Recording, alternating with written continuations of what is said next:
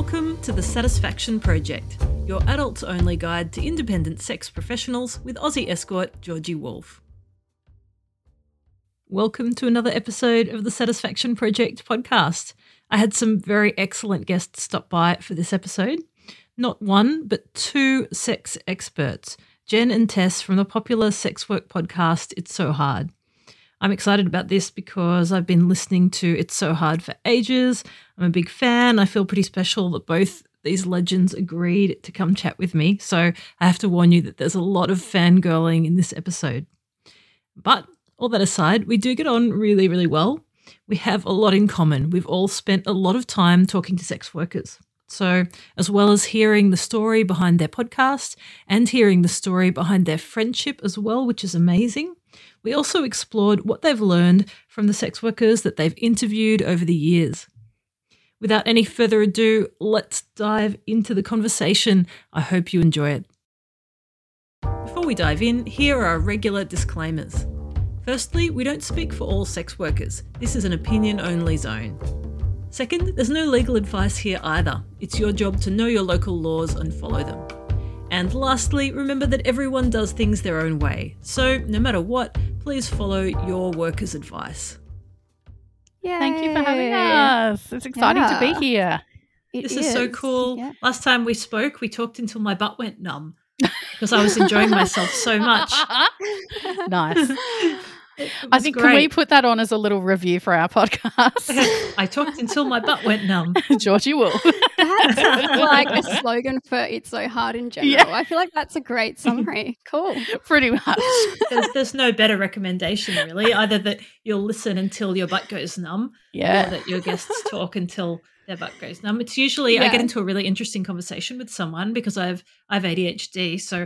I'm fully focused on whatever we're talking about, and then two hours later I realize I need to pee really Really badly. bad. yes. Yes. Yeah. We were just saying yesterday that our podcast is a neurodivergent podcast because both Tess and ah. I now formally have ADHD as well. Congratulate, congratulations! Yeah. I just got my diagnosis Yeah. like a week ago. Holy shit! Welcome. Yeah. Welcome. Thank you. I'm excited to be here in the team. Uh, I can send you so many TikTok all- memes. I feel like neurotypicals are like, what now? As if like life is hard now, as if it's like that kind of diagnosis. It's actually like probably life gets a little bit easier. I might like myself a bit more. and can everyone do, yeah. neurodivergent Depending. knows that. Uh, Of course, of course, it you know everyone is different, and some people Mm. are having experiences of autism or ADHD or whatever that are really fucking hard. And I'm lucky that I'm pretty mild on both those, but just Mm. enough to be quirky and interesting and be able to sit at a computer for six hours, Yeah. working on something until I nearly die of dehydration. Yeah. Yes. It's a good time.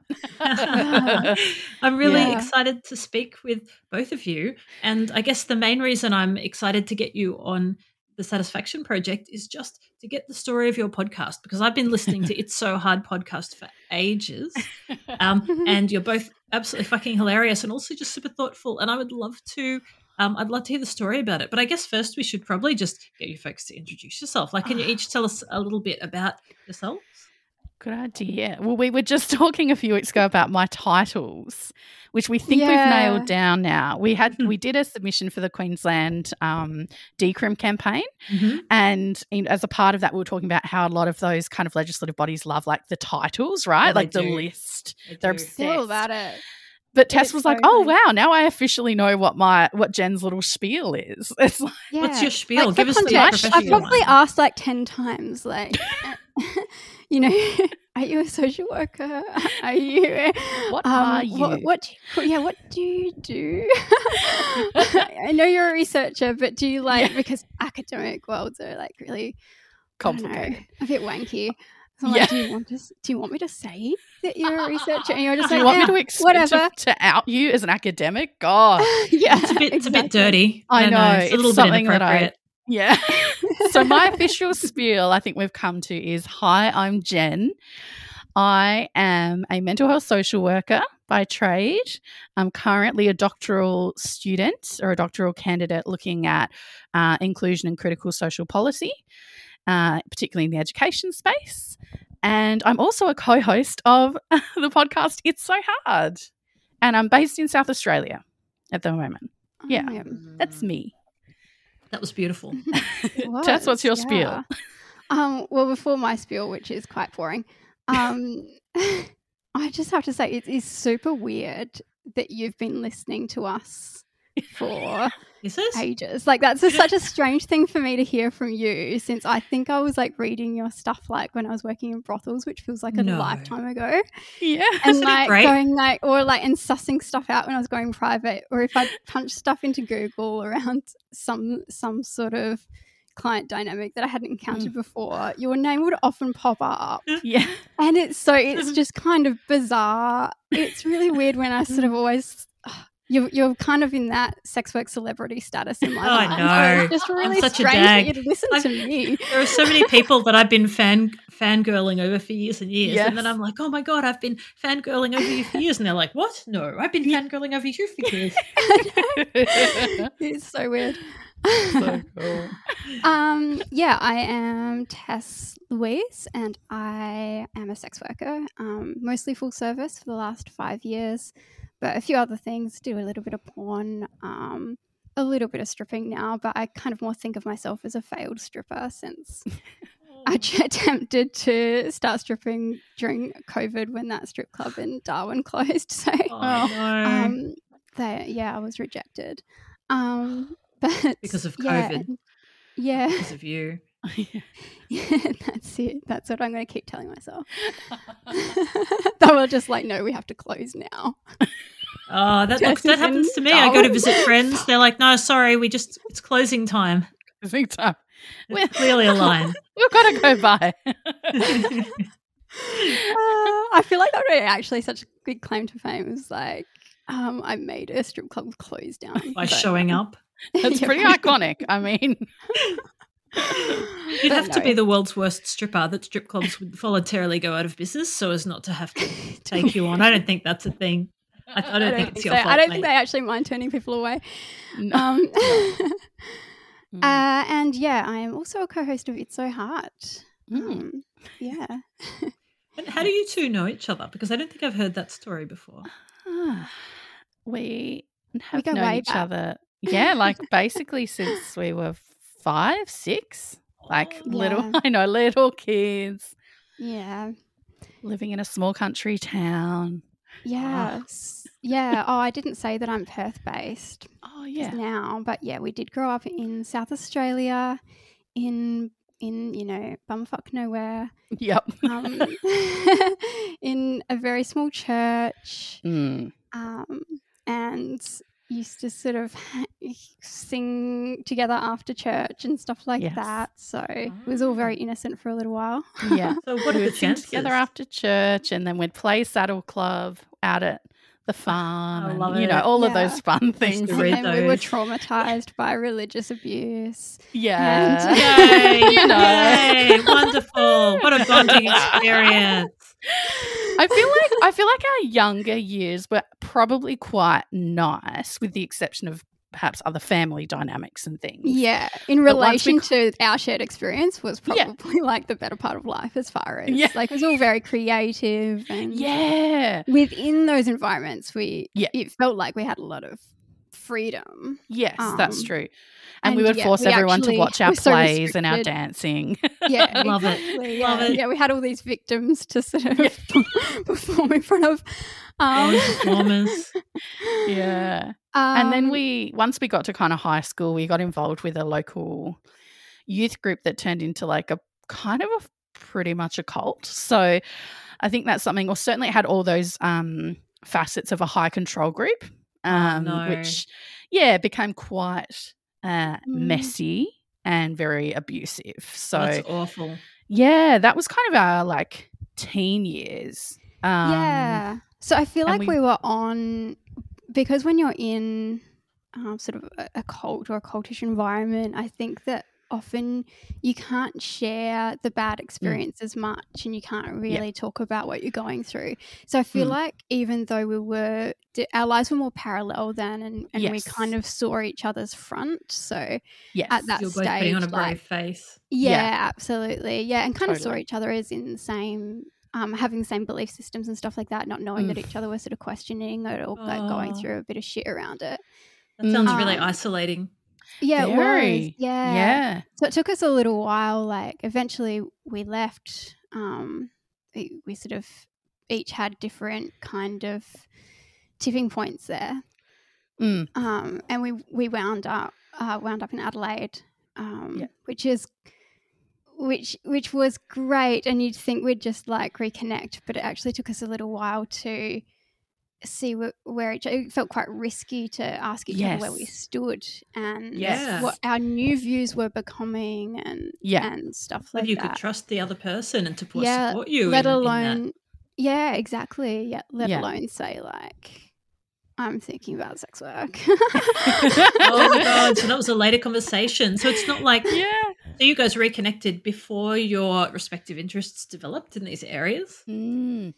Yeah, so we'd started kind of building a close friendship. And then I think it was really when Tess moved across to WA and that we were then kind of in a lot more contact around like activism stuff. And um, then Tess was exploring kind of the poly space as I was kind of deconstructing a lot of my sexual harm from. Um, both the culty environment and even earlier.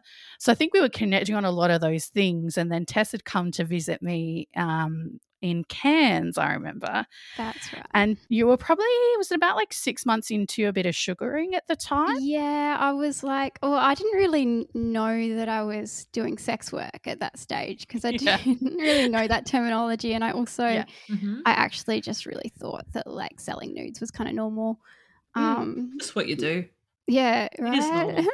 Yeah. A lot of people do. yeah. Yeah. In some form or Interesting. Yeah. another. Mm. But like technically, uh, technically, now I look back on it, I don't think I could have um, identified as a sex worker anyway, just because I, I wasn't really um, very conscious of certain things and or approaching it very um, as people within the community, I think generally do. Mm. But at the same time, like I hadn't learned that stuff or had that exposure yet, so I Right. just sort of said like, uh, "There's this, there's this guy, I, I fucked him."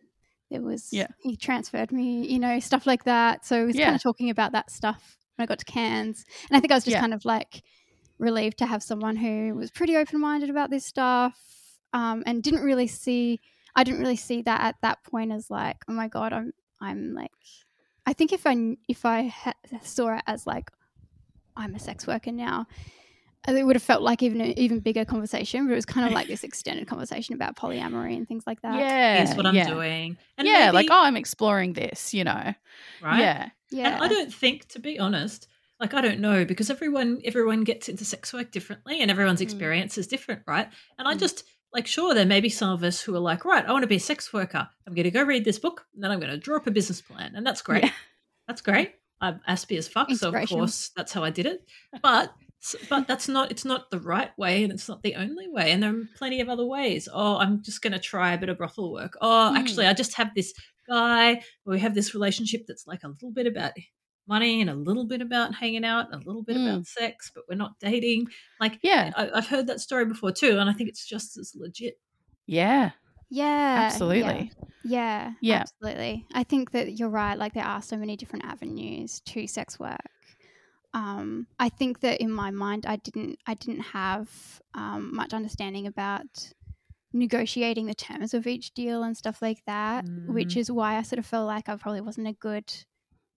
Well, I don't. I don't think anybody is really a great representation of the sex industry. But I'm kind of glad that I didn't use the term sex worker then, in a Hmm. sense. But at the same time, it was still like a really valid first experiences and was quite positive. And Mm. And from Sugaring isn't there, I, I met a sex worker who, um, like, uh, Taylor Tara, who had written a book about her experiences in Perth.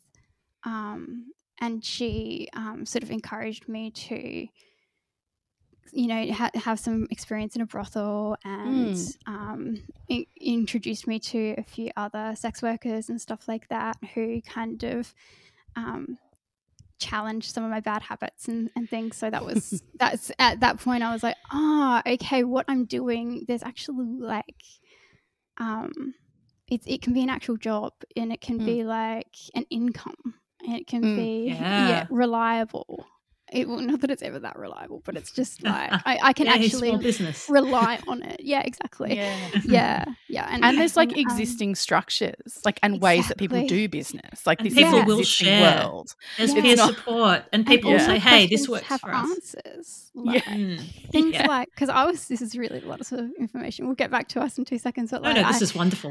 um, it's a really good representation of our podcast. um, Yeah. all over the place.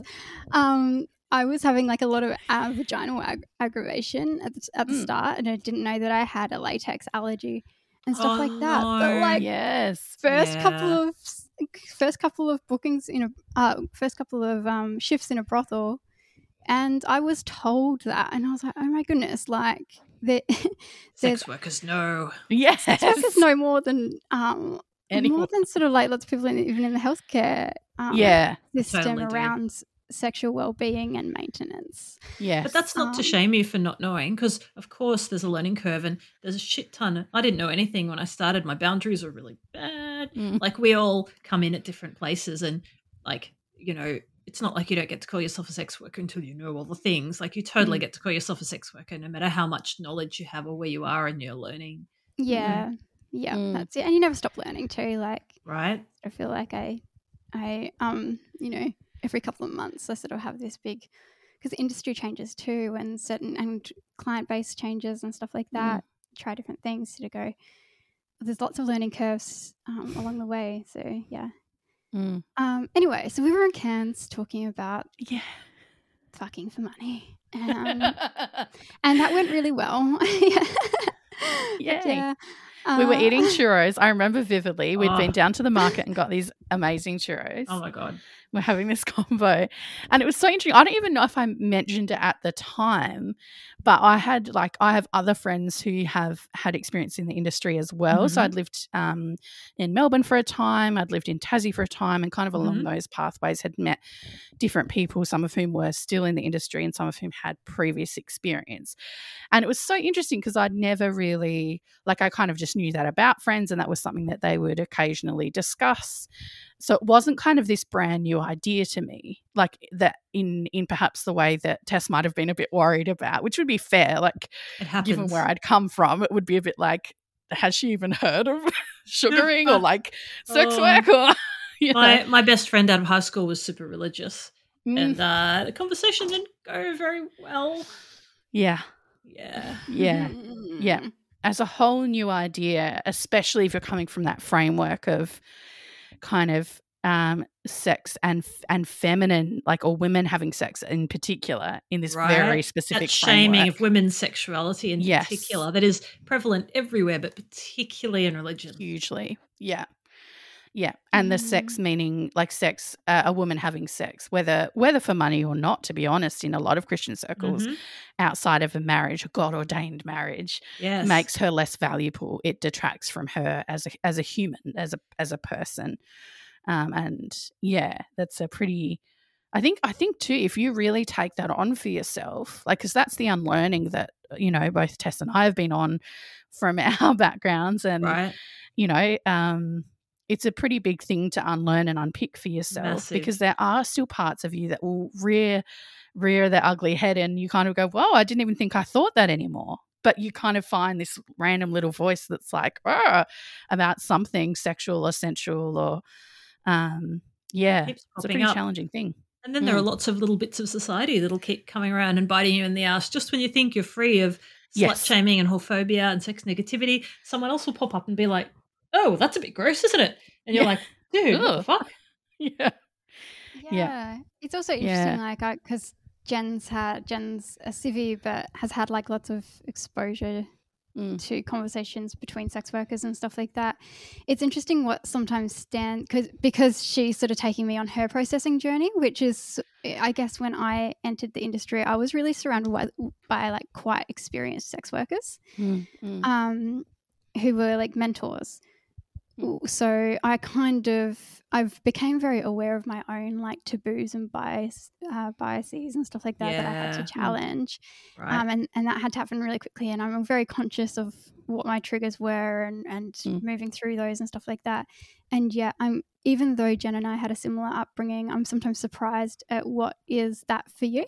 or Yeah. for um, uh, yeah, as far as the the thing that uh, the things that had kind of tripped me up or kind of made me um, Mm. experience internalized whorephobia or something like that What feels is confronting. different to Mm. what is bringing up a, a, a potential um, fear or shame or something like Mm. that response for you Yeah. um, even though like i know that you're on that journey of like listening and Mm. learning and stuff like that and and that's not where it's stopping it's just really fascinating that even Yeah. with a similar upbringing and Yeah. background and values around sex instilled and stuff like that just, there's still a lot of different avenues and exposure to Mm. be had and that we Mm. had in that Yeah. period when we weren't close that Mm. um, led to sort of yeah having yeah just kind of a, our own unlearning to do Mm. just ourselves too because the things the things we decide to judge ourselves for when we're Yeah. like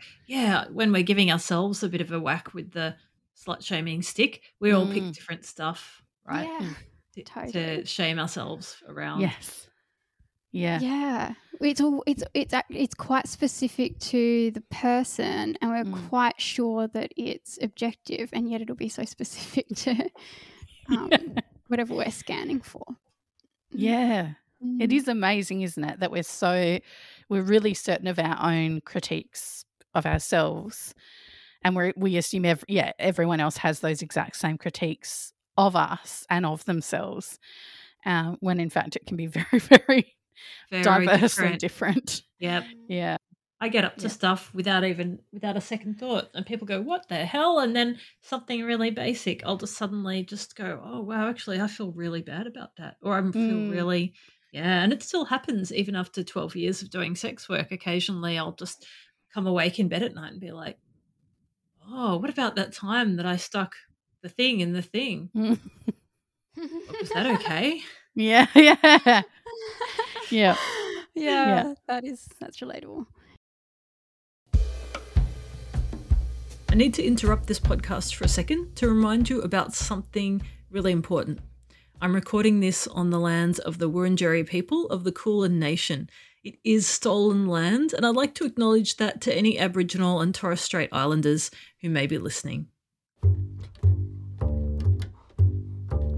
So you started out, um, you started out in sort of grey area, like um, sugaring that kind of stuff, and then sort of moved into brothel work and and then somehow at the same time jen was also moving into a very specific area of psychology was that around the same time Mm. Yeah, it kind of was, I guess. Yeah. It's been interesting, I think, because I'd studied. Um, there's a joke in my family. So, my grandma's still quite conservative and religious. Um, and pod listeners, geez, so hard will know, my grandma's featured a few times in our discussions. oh i She's thought you were got- about to say your grandma's featured on the podcast Oh, no, no. Fuck. no, no. Our discussions of her featured. but she was utterly con- so. My mum studied social work, and that helped her get away from the church. And she, my grandma, blamed social work for bringing us all away from religion. And so I then very happily studied social work, and legit, it did help me get out of the church. so I just love that actually proved her right, accurate. Um, but I think it's so fascinating for me. So I studied social work, um, and there was a lot in there that I really liked. There's a lot of the values framework that I really like. But as I increasingly followed along, I certainly. I certainly felt conflicted, I think, around the lack of nuance. Social work comes from, well, originally it comes from religion. It comes from these religious organizations back in the, you know, uh, 18th 19th centuries that would run poorhouses that would sort of take in the poor and and you know give charity and from that was born this kind of socialized system um, or this kind of social work support system um, and that's tricky to have those kinds of origins i think but it also is very much like rooted in a very white worldview a white middle class worldview. Like Um, and so- kind of very paternalistic. colonial. Yes, hugely, and especially it's it's also I I feel very strongly rooted in white feminism. So that's something that um, the more that I followed on the path of becoming a social worker and and working in these workspaces as a social worker you know as a as someone who's hired to like quote unquote come in and help people um, i felt really conflicted because i felt that um, while there were some values i did agree with there were other values and other kind of core underpinnings to social work that i that to me lacked a lot of nuance and lacked a lot of critical reflection on like where has this idea come from? This idea of like self-determination is this core value of social work right?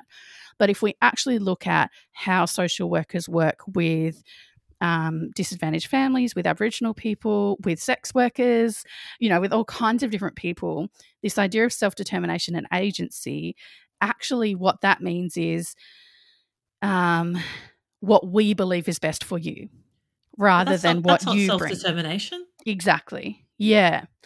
So I think I found increasingly over time that that the values weren't actually what was being enacted Well, in a that's lot shitty. of ways. Yeah. I read, Um I read this thing on Instagram yesterday, I think, where um, just sort of calling out the fact that um, anyone who is like going to this is going to bring up a whole this whole other topic, which I won't I won't Sure. um with, I won't stay on for too long, but like with the abortion Mm, issues yeah. um, and laws in America now, um, like they're because you know abortion is now criminalized. we're also going to have this up upkick in rescuing. Um, in like Yes. sup- in quote unquote, sup- I'm giving lots of quotation marks here.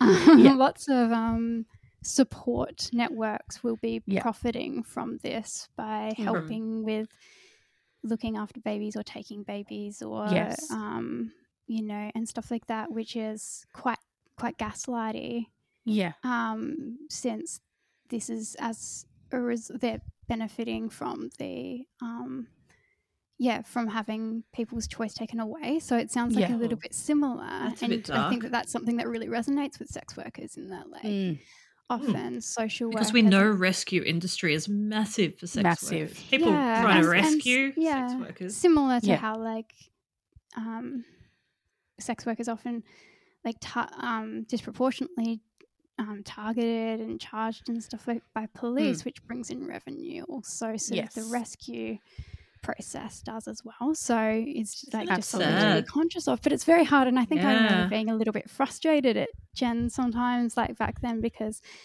even I I didn't I wasn't very understanding. I didn't have an I didn't have the understanding of how complicated and political it is to fight the system within the system from within the system I and imagine. that you're Yeah. pushing back is Yeah. often often comes with a lot of sort of um appealing to certain people and and Mm, things like oh, that in order to have that say you have to sort of like appeal to the people who you want to challenge and then yeah.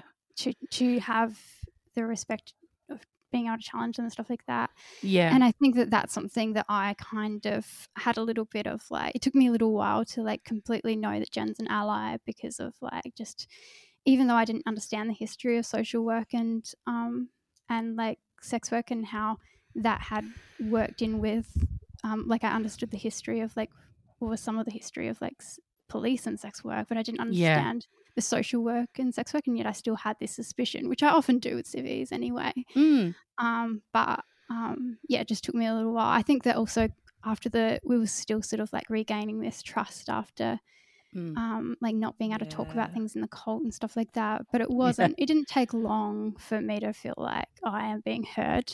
I am being Mm. supported. Um, Mm. I, you know, you wanted me to do well, like and stuff like that. It wasn't like. Um, there wasn't sort of any agendas around it or anything. Mm. Waiting So, for a yeah. chance to slip you a pamphlet.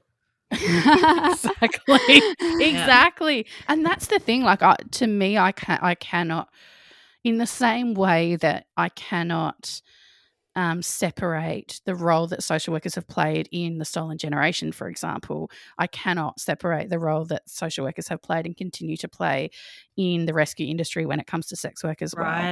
And uh, like that is very real and ongoing, actually, in both cases, both in the removal of Aboriginal children and in Mhm. kind of the enforced quote unquote rescue of sex workers rather than a meaningful engagement with the industry and actually going what would support what would my support actually be useful like wh- Yeah. what actually yeah. is useful What can I what do? does that actually you Yeah. know what can i do Yeah. that is beneficial as opposed to my imposed Yeah. and my industry's imposed view on right. sex work. Um, yeah, so it's been an interesting, and then I transitioned into research, um, in part because I had a breakdown, Oh god. Mainly because like, and I loved the work I was doing. It was in a remote Aboriginal community. I was working with families, loved the clients, loved the work, um, but really struggled with. Without saying too much, I struggled with the non-local structures um, at play funding and and like you say the appealing within a system so in order to get the funding to do the work that is useful for community um, you have to appeal in a certain way and that just became increasingly dissonant from from i think what i i think at my core is a, an activist heart and i think uh, there's a it got to a point where i just couldn't meet i couldn't match the two together oh god. um, and and when you have strong cognitive dissonance like that, it does make you ill. It it it makes your you actually unwell because your body and your brain can't kind of live in that split place. it. Yeah. Yeah, Very yeah, challenging. what a stress. yeah. So I was, what I was fortunate to do was to get an opportunity to do um, some doctoral research, which allowed me to come out of that specific situation. But yet again, my activist heart is like tripping me up there because there are parts of the academy that very strongly believe that academic work shouldn't be activism. It should only be um, creating an evidence base that activists can come and use. I take a Mm. very different perspective to that. I say, what's the point of researching important social issues other than to use what we find to argue for a better structure or to argue for change? We know that there's bias anyway in these kind Yeah. of things, so we may as well acknowledge our bias Acknowledge and- that that's there. rather than pretend we're unbiased. There's a lot of really bad research about sex work, um, and you know, just because it's an academic doesn't mean you can rely on it. No, so, so ha- totally. actually considering those things is so important. yeah. Yeah. So I think the podcast for me has been this valuable place where I think my activist heart can actually engage engage, I think. And over time as the podcast we've evolved into being able to speak to speak to issues of decrim and to kind of be much more open about our positioning in that. Um, which that has evolved over time, like with the podcast as well. Yeah, Yeah. definitely. I think that like it's um throughout sort of the, our first season, like um, episodes one to fifty, we were kind Mm. of um, talking about. Mm. We, we we were very focused on gender, Yep. um, um, men's mental health, and Mm. also um, issues like coercion and stuff like that hmm and and then and then I had a a nightmarish day and went to um, get some legal advice um, and and also some support from Magenta, which is the um, s- sex work support organization here, hmm and um, and that, then we recorded just in a in a period before while we were setting up season two. Uh, we just did did a recording on International Day to End Violence Against Sex Workers, and and Hmm. that that episode really shaped a lot moving forward. I think that there was um, that that actual discussion. It wasn't even just the fact that it was a Mm. recorded thing. It, it did bring a lot of feedback, but also Yeah. um, and shaped the direction of the podcast. But also, even just having having had enough context between us to be able to have that rant and with that Mm. kind of nuance and be understood was really Mm-hmm. quite um, rewarding. Mm. Um, and That's definitely, yeah, that that Um, we call it the angry episode. yeah, That's yeah. how we refer to it because we were angry. Yeah. like Yeah. validly. big I trigger would say. warning for that one, but um, Yeah. Yeah. it was yeah, and sort of I was um, having struggles navigating um, police at that time, Mm. and uh, after that we sort of got all this feedback, mixed feedback.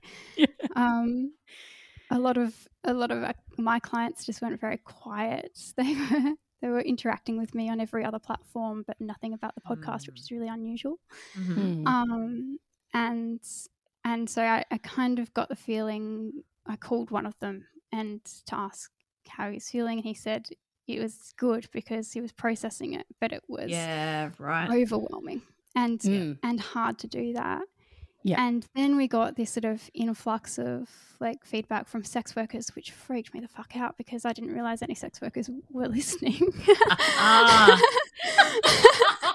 i was like Tess is like, "Oh wait, what? Hang my on. god why would they I listen? relate. They know about sex and Whoa. men and stuff. Clearly, you're sharing stuff that people can relate to.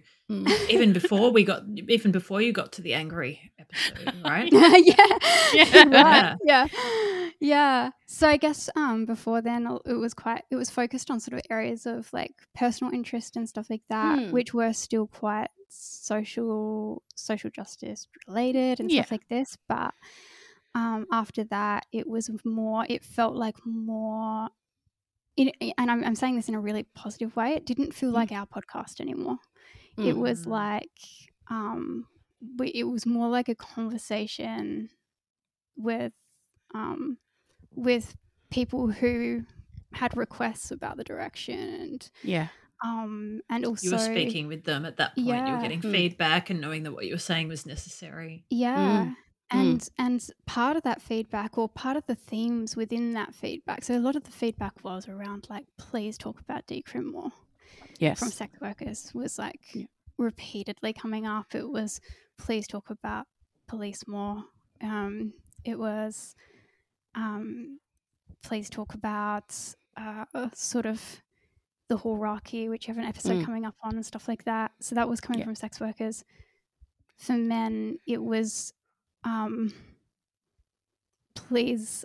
Uh, we've like it was the kinds of feedback I was getting is like at this stage we're feeling quite um, connected to to us and it's quite it's helpful information to know what you're going through because it puts social issues into context Yeah. Having Mm. examples of it but it's very challenging Mm. so um break break up that information give it Mm. bite size In small pieces. so Yeah. Yeah. we got a bit Yeah. structured after that Yeah, Um, we started to talk about like, oh, if we do this, we probably need this particular topic before that one because that lays a- like we started to actually um, form a bit of a trajectory Mhm. so that you could take people with you, both both Mm. sex workers, civvies, and clients. Like yeah, yeah. trying to get is that balance, and it's you know, Stuff like decrim and stuff Mm. like sex worker rights um, Yeah. that are big topics that take a long time to unpack.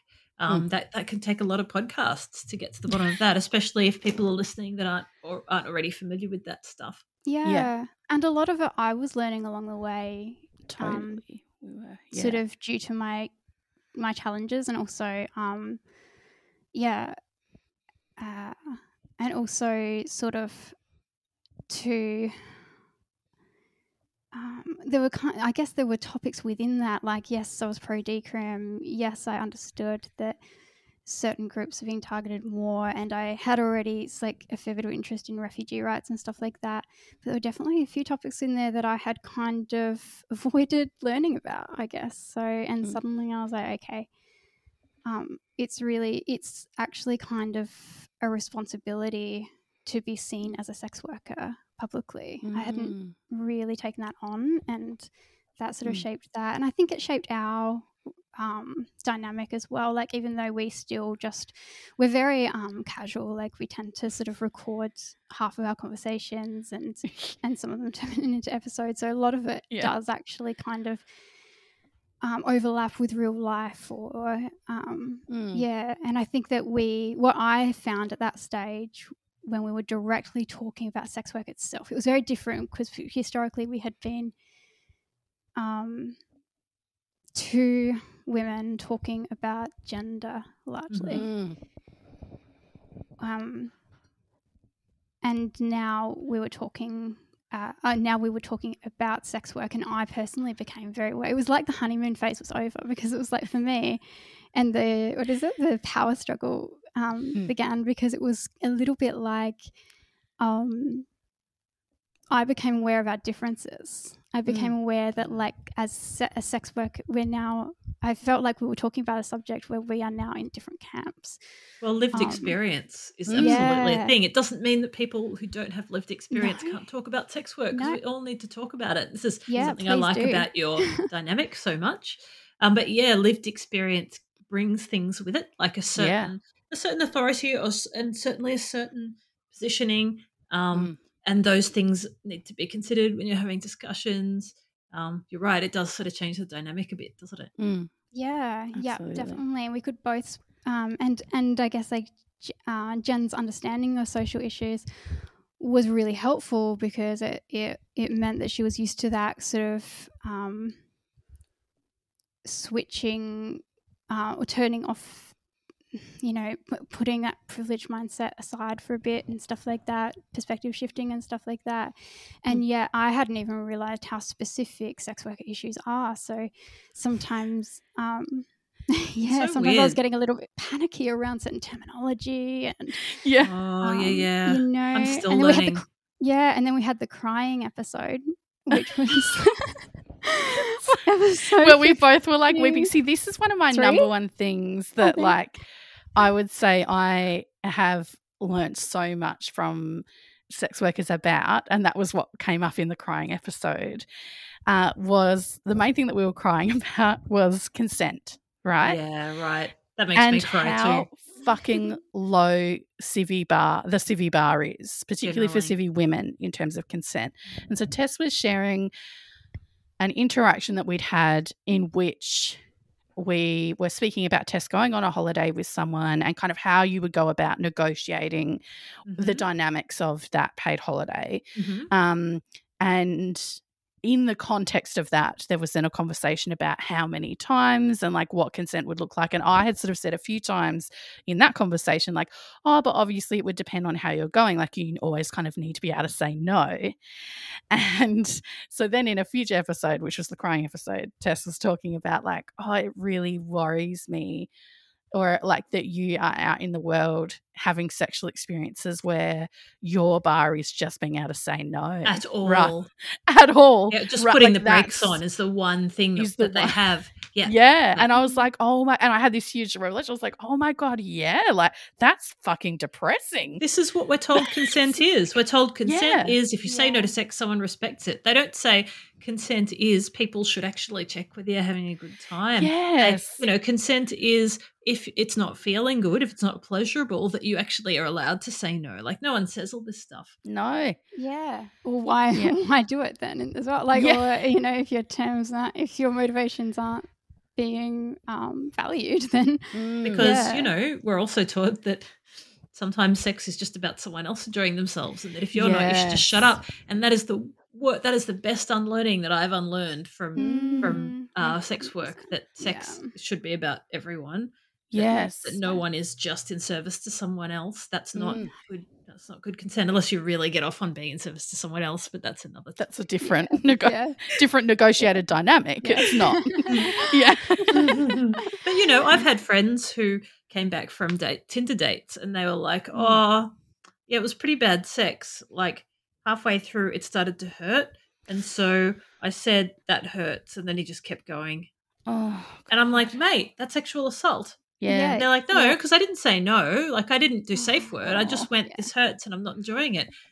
Because we're not taught that that's that should Yeah. be listened to, you know. That's really Yeah. interesting that you said that because I I was only I was motivated to have that conversation where I was sort of like because I I felt a little bit uncomfortable about um advocating for a standard of consent that I didn't actually um, didn't I didn't feel actually represented my views, Mm. especially Yeah. now having had recently found out that sex workers were listening. Yeah. like and also, Yeah. they're all going to be doing it differently too. Like, so of yeah. course, yeah. But I would actually like think of like people who I do like doubles with and stuff and going like, oh, I need them to know that I um like would advocate for whatever terms they're working towards in order to make Mhm. it a really positive exchange. Yeah. and I needed to demonstrate that. And so I felt a little bit worried about um, the theme of like advocating for being able to say no, which kind of Mm. concerned me. So I knew that we had to talk about it, and I stayed up half that night thinking like, how am I going to structure it? Because, Oh. and the reason is, is because I don't. I usually avoid these conversations with civvy women because, like you, I have essentially. Or, sorry, I, I'm looking at you both separately, but um, like Georgie, I had, I had told women that that what they had experienced was like Mm. objectively rape, and then Mm. they had had this like realization that and terror and stuff like that, and I, I didn't want to. I had kind of decided not to do that anymore. um, in Yeah. in one on one dynamics. So, so then I was like, oh, here we go. But um, and we didn't know whether we'd, actually we had recorded that episode because we had had other things to record that day, so we're just Yeah. recording everything. But um, it actually turned into a, an episode that really shaped things moving forward as well. And to be honest, it was so worth it because since then, and a lot of people are like, oh, you know how how are you and Jen so like close and like your friendship and stuff like that. A lot of people sort of like ask ask us about our our Mm. dynamic and stuff like that. It's through this really hard stuff, like Yeah. um, Yeah. hard conversations. it, it develops a lot of trust like since then like because it took a, a while you know it took, takes a while like way back in Cairns when you know to, to know that I, I would be supported by doing sex work and then a lot Mm. of like you know it takes like took like 50 episodes to to be able to have the angry episode took a few more to have the crying episode where I was Yeah. like I need you to listen to this and I don't it doesn't always go well I'm really worried so then Yeah. I, I sort of explained that the best I could while feeling quite emotional about it and then um, which was good because I felt like I was at my limit of trying to explain that to s- Mm. to civvy women, I guess, and not and that sounds a little bit patronizing, but I I just sort of felt like I had hurt people accidentally in the past Mm. or, or triggered Yeah. people accidentally, and I didn't want Yeah. to. Whereas And in this actually, case- since then, maybe just because of like Jen not having that relationship with the conversation or something, she has like essentially like repackaged that information and like f- from so many different angles in like every second episode since then. Yeah. And yeah. like, it's Love been it. such a relief. Not only to know that oh cool we're back on the same page on on that topic because that Yeah. was all I was really after. sure. Um, yeah. that you were heard. Yeah, it's not just even that. It's like being it's now like a better standard of consent is being advocated for and I can just and I don't have to Yeah. worry uh it it's like um that's got positive flow on effects and I don't I can now like heal some of my um experiences of of those conversations not going very well Mm, um and being projected onto and stuff like that mm, and mm. and Mm. feeling worried about people um while not managing the conversation i feel like jen's kind of i mean it sounds i feel like half of what i'm saying sounds kind of like negative but like it's been really positive for me because i was like oh cool um like it was cool to have an experience of like it gave me a lot of motivation and faith in advocacy as well because i was like well cool Mm. like i can explain something and some people will Mhm. understand it and then. Yeah. advocate for better standards of consent, which is not even just a sex worker. Oh, That's true. I think it's Everyone. universal. Yeah, absolutely. Yeah. like, These that's really conversations positive can go for well. everyone. Yeah. totally. And ideally, it then shifts the labour from Tess onto, as in, then the labour for like passing that on and reinforcing and like starting up those conversations with other civvies. Ideally, civvies could do that with each other. Yeah. As in, we Yeah. learn a lot from sex workers, I think, in part because sex workers have a, a breadth of experience and particularly experience in communicating about sex Oh in a way God. that civvies just fucking don't. And that's a travesty. But ideally, like, or what that can mean then is like, I've learned a lot from all the sex workers that we've spoken to, and I feel very, very privileged. But then that should mean that I take that knowledge and those things I'm learning, and I then take them to my civvy circles and keep those conversations going. It shouldn't then be like, oh, keep seeking out sex workers mm. to learn these things, mm-hmm. because that continues to put the burden of education onto sex workers. There mm. needs to be a balance of like valuing the knowledge and skill that have allowed sex workers to give this education without kind of just always reverting to like you yeah. know, oh, chat to Georgie or chat to Jess, uh, to Jess, to Tess. Uh, they know all about this stuff. Like, if yeah. I've learned this stuff and I can then communicate it to others, I sh- I should be, and that's beneficial. Um, yeah, totally. And I do believe, and I hope that we'll get to a place one day where talking about consent and talking about sex hmm. education mm. is a peer to peer thing and not peer yeah. as in peer of sex workers, but peer as in fucking everyone. Everyone. That that your mate will tell you that about a bad Tinder date and you'll go, Oh, actually that was what happened to you was not cool. Um, yeah. and you'd be well within your rights to go to the police. Or that was not cool yeah. what you did. Uh, you actually need to do better than that, mate. Here's what I say when that happens. And yes. you know, we, we, don't do it at the moment because we just don't have the words and the knowledge. So it's understandable. We don't know what to say to our friends in those situations. But once we have the words, then we can and that's really yeah. cool. Yeah, and you yeah. do get used to it. Like in a way, I think it was a little bit jarring when I started working in brothels because of how like direct the communication around like acts and agreements and stuff were. But right. what what I realized, especially after an experience, um, that I think I took her in episode fifty one, where like a, a, sex worker was doing a double with me, and and mm. and she was um enforcing and um, advocating for all of the standards and expectations that I had outlined and my boundaries oh, and stuff. So good like to that. see someone doing that. Mm. Very clearly, directly. It wasn't even like it wasn't so much that she was even trying to. It was just proceeding as if whatever I had said would be inevitable, and if mm. it wasn't, that would be weird. And that yes. was like that changed my life. Like, and because yeah. that made me realize these these conversations are um, are meant to feel good. Mm. Yes, yes, and they're meant mm. to be just just accepted. Like it's not a big deal that you yeah. have all these different boundaries around how you want to have sex. You know, how it's totally normal that we should yeah. have preferences and, and, and they should be respected. gives me permission to like recognize little things. Like there's certain like there's certain stroking touches that kind of in some spots kind of make me feel like my skin is turning to jelly. I just get this weird sensation from it. Mm. And like it's just like a sensory thing. It's just a me thing. Yeah. But I'm way more likely now to say, hey, can you just like touch me firmly there? Yeah. yeah. There's nothing wrong with that. Like, and just to recognize, um, it's, it's, it comes out in the little ways over time, I think, when you mm. go, oh, I just said that. We're moving yeah. to, towards better sex, not away from yes. consent violation. Yeah, and consent isn't exactly. something that stops consent violation. It's something that you use to have better sex. Yeah. And often we're just like, oh, you know, I can't say no until it gets really bad, or I can't say mm, anything until yeah. I'm actually in pain, or they're doing something I really dislike. But actually, it's fine to say no to something that's just not as good as you'd like it to be. Yeah. So that it, yeah. So that it gets better, you know? Yeah, yeah.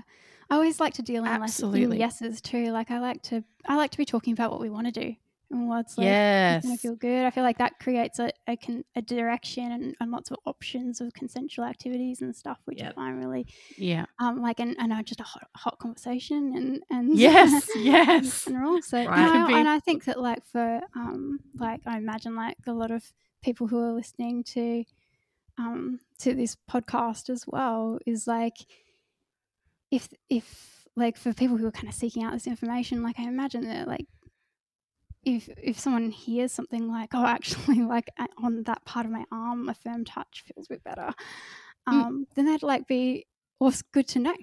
You know, yes, like, it would be weird to. Um, it would be it, that, that's that's a good sign. Like that's yeah, yeah. things are going well. Mm. And also, yeah. it's not a suggestion.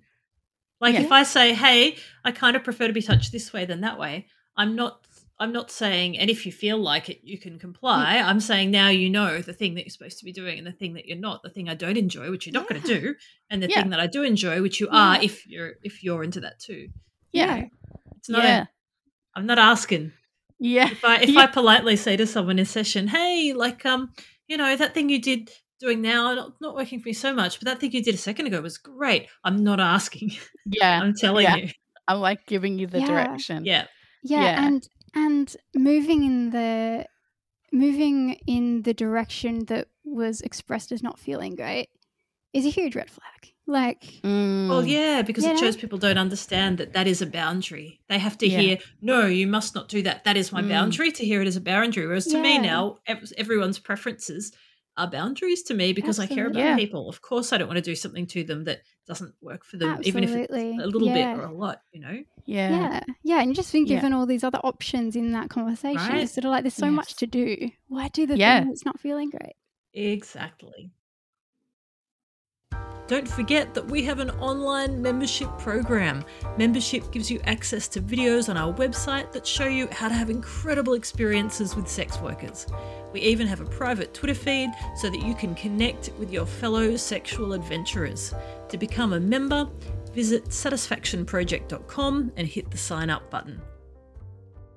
And this is something again. I think like this is we t- we were talking in the lead up to this um, podcast. One of the questions was like, you know, um, why do sex workers have all the good sex, right? And I think one of the big things, one of the big things is um, knowledge and experience. And I'm not talking experience in terms of like, oh, I've done X amount of blowjobs and that's why I'm really good at it. I mean like experience and confidence in this kind of communication. Right? So the average civvy listening to this conversation right now will be hearing this going, I love this. This sounds awesome, but I would be terrified to have these conversations. actually say the words. Yeah. Yeah, but here's the thing, like the reason that Georgie and Tess like have developed these is experience, practice. Like Yeah, it, it, was it will get easier. yeah, but like that this is where we want to be, I think. And like it's about practicing, trying.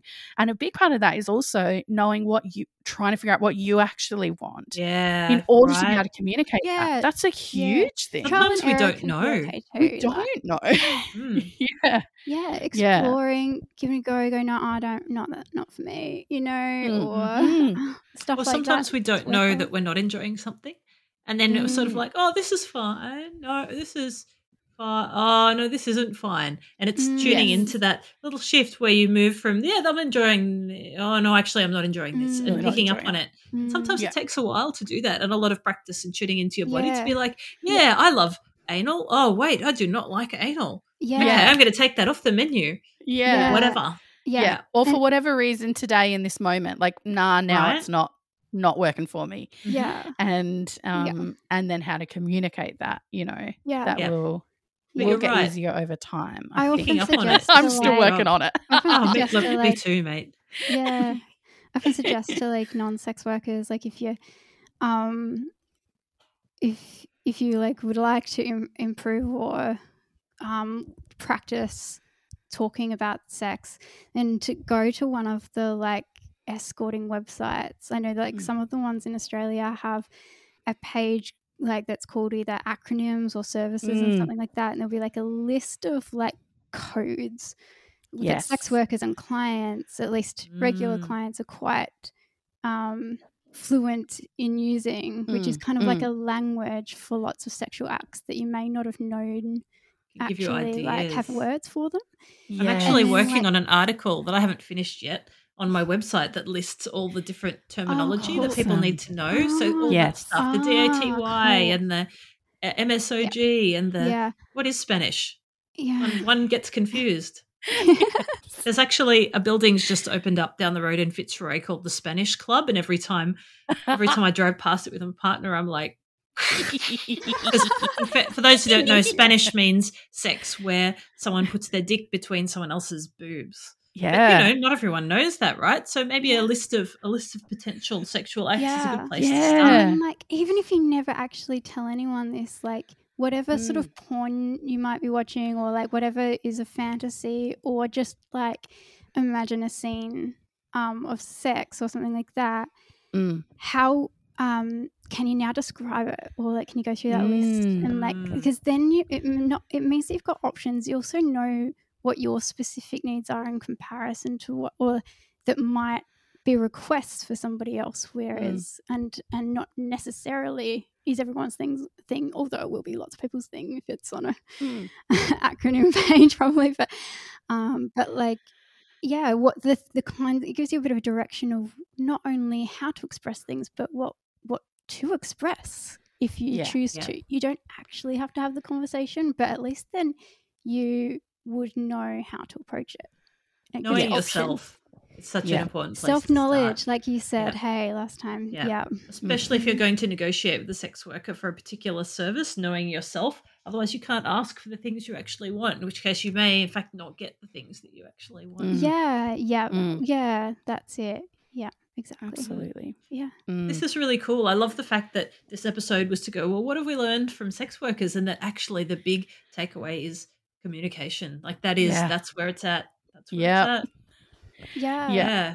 Yeah. I'd also love to know, um, you know, what what have you folks got coming up? What are you excited about with regards to your podcast? Ooh. Uh, can So I just many say a little bit of what we're working on? Anything that you're well, we have an about. episode coming up very soon, which I'm super excited about about the hierarchy. Yeah. So we had um, the fantastic Liv, who has been on the podcast before, talking about her experience as a BDSM provider. Um, Liv's also an educator um, and uh, came and spoke to kind of a group of us. It ended up being a group session, um, learning about the kind of the hierarchy and the different ways that interacts, um, Yeah. both within the sex industry, but also with women more broadly Yeah. We had, a, um, we in had society. three civvies in that group as well. It was a big, bigger group. Yeah. So there's a different reflections on like how va- women are valued Mm, in society. Um, yeah. Strippers good, Yeah. hookers bad, yeah. yeah. that kind of shit. Yeah. Civvies Yeah, good, sex exact- work is bad. All of it. Yeah. Like, yeah. Right? Yeah. Yeah. Um, So that one Sounds was really cool. yeah. I'm excited for that. We're I'm mid-edit and it is also- is Can't excellent. say too much. Yeah, we can't say too much about this yet, but we are also um, working on a a documentary and a few other things Oh like God. that. So, Oh my which- god. the information, Which we can will tell you a bit more about off air. Yeah, but, uh, Yeah, okay. So, Let's put a pin in that one. coming That sounds Yeah. yeah, yeah. yeah. So, And very excited. yeah, and heaps of yeah, we've got some great guests coming up. And just more learning, more good good learning. I, we were joking last night, or Tess was laughing at my description. I said, I feel like our podcast is basically just one massive conversation. Yeah. that you just get like little snippets of each time. So it's like a hundred hours of like conversation. And Tess was saying, "Oh, that's a very neurodivergent way of looking at a po- podcast," but I love it. It's just like one big conversation. One It's a long journey. It's podcast. Yeah, chopped into little bits to make it easier Yeah. for folks, like we talked about. exactly. yeah, Yeah. So lots more conversation to come. That's for sure. I'm really excited. Um, yeah. I would love for you to share where people can find your stuff if they're not already familiar with you. And I'm sure, like many many people listening to this, or will already be listening to your podcast. But just in case we've got any people that haven't listened to It's So Hard podcast, where can they find you, folks? Uh, so you can find us on Instagram or Twitter at SoHardPod, and our website is it'ssohard.info. Um, Mhm. Also on Spotify, uh, we're everywhere else. All the Yeah. places good Yeah. podcasts are sold. yeah, Yes. yeah. that's it. Yeah. and check out do check out our website because Tess has done an incredible job of um, setting the website up and we have like a resources page with all kinds of great information for um, sex workers for allies for medical professionals all kinds of good Oh, stuff there bloody so fantastic! Yeah definitely um, admire her beautiful work on that Yeah. website Get Yeah, among so- that, folks. yeah. um, for civvies as well, like Jen's um Jen's written a checklist for people who are like interested in working out what some of their personal views or beliefs might be a bit bit whorephobic for people who sort of mean Mhm. well. Um, so if you're looking to challenge great. that, we've just put Yeah. up a blog a blog on there. Oh, available I'm going to send that so- link out to a few people. Yeah, I know. yes And I was trying We to work out whether it's passive aggressive to send it to people, but it's like- like It's my passive friend aggressive bad. yeah. That's just what my wanna send you website this- is, basically. the, the phobia checklist. Let me just oh, slide that Yeah, into your yeah. DM there. Yeah, yeah. all, all the satisfaction project is for it isn't really but what i can do is just send send links out to clients occasionally, or whenever someone's having trouble with a particular client, send a really nice article explaining Yes. what they're doing wrong, cool. just Yes. nicely, without shaming them, but just going, Yeah. "Hey, like let's set the record straight." FYI. That is Right. the cool thing about being a writer. Hey, I hadn't thought of Mm. that. Like, could I'm, I'm like kind of known for my messages being essays, but that is a bit preachy. I feel like sending an article. Oh, it's great. It's great. So that. I would love if you're thinking you want to learn more about sex work or sex work politics as a client, get into this stuff. This stuff is really good. It will inform your experience. Um, good skills and just good attitude make all the difference. Totally. Yeah. Mm. Ah, Mm. Thank you Thank you so, so much, much. for speaking. I Thank love our little. Ch- uh, they're not little. Yeah, chats, no, they're no, fucking thank you for I chats. thank you for having us. Yeah. Very easy to speak to. Yes. Absolutely, anytime. You are the best, Really and good appreciate it. luck with your um with your next endeavors. They sound Thank awesome. you. You too. Exciting. Thank you so much.